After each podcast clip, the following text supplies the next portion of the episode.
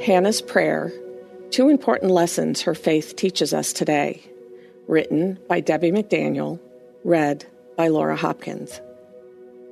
Hannah's story is one of the most well-known stories of faith-filled women mentioned in the Bible. Her longing for a child and dark season of waiting has brought countless women and men to pore over these pages of 1 Samuel chapters 1 through 2. At that time in the Bible, barrenness brought deep shame upon a family. Because children were counted as God's blessing, to encounter infertility was a difficult burden for any couple to bear.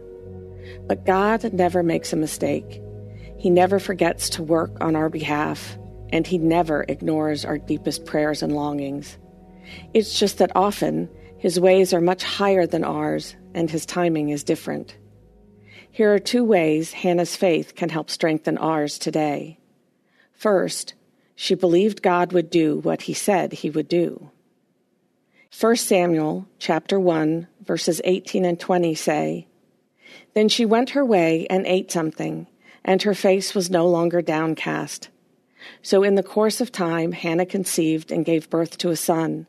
She named him Samuel, saying, 'Because I asked the Lord for him.'" As soon as Hannah was on her way, she was no longer downcast. She knew in her heart that God was at work. She had faith in her God, who was always faithful. She didn't doubt. She didn't worry. This section of Scripture also says that she worshipped Him before they left. She offered to God a sacrifice of praise, of worship, believing in His power to do great things. It doesn't say how long exactly it took. Maybe her faith was still tested.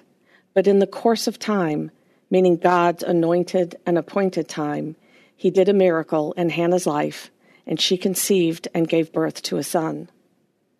Second, she gave God praise for the way He had worked.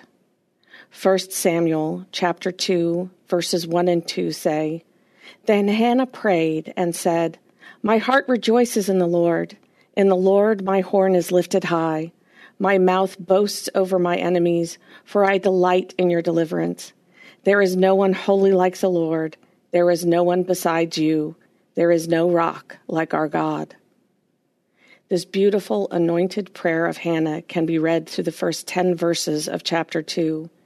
It's similar in theme and thought to Mary's prayer, the Magnificat, spoken as praise to God over the child in her womb, our Savior Jesus. I believe God spoke these words straight to the hearts of these two faith-filled women. Their pregnancies and births of their sons would impact people, nations, and our world today. Samuel the priest was also a prophet, counselor, and Israel's greatest judge. He was the one who would anoint David as king, who was in the direct lineage of Christ. In fact, many agree that the last verse of Hannah's powerful prayer is a specific prophecy of Christ the King.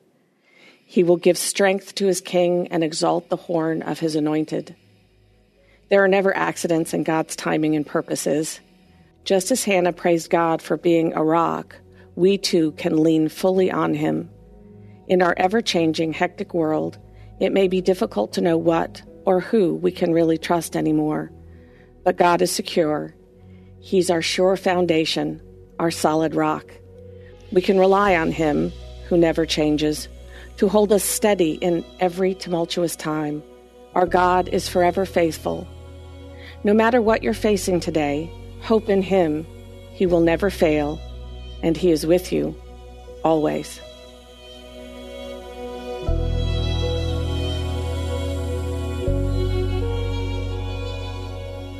Hey everyone, thanks for listening to Your Daily Bible Verse, a production of the Salem Web Network.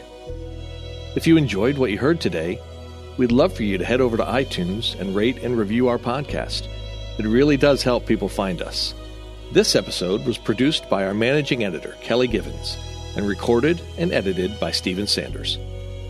Be sure to come back tomorrow as we examine more of God's Word.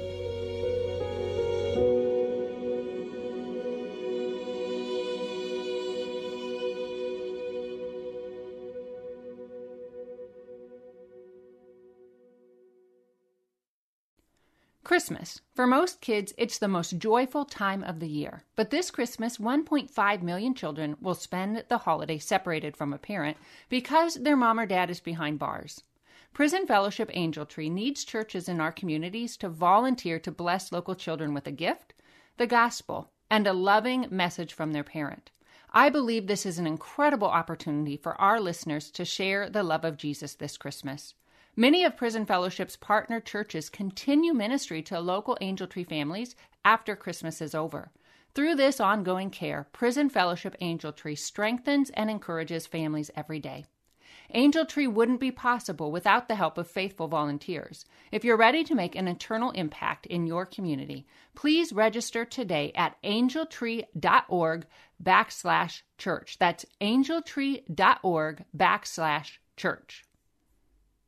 Miracles are everywhere. Let our adventure begin! Discover Pure Flix, your premium streaming service where faith and family values come home. Ready to have some fun? The most exclusive selection of quality, wholesome movies and series that will uplift your spirit. A man can argue whether God exists, but when he looks at his daughters, he knows. With new arrivals every week. Unbelievable. Save big and enjoy the possibilities, like invitations to exclusive theatrical screenings. I see it, so I believe it. Find out more by joining today at pureflix.com. Do you want to better understand the Bible and give biblical answers to those who ask you about your faith? Hi, this is Perseus Poku, host of the Sound Reasoning Podcast Show. Listen to us weekly as we bring the truth often found in the ivory towers of seminary down to the steeple towers of the local church.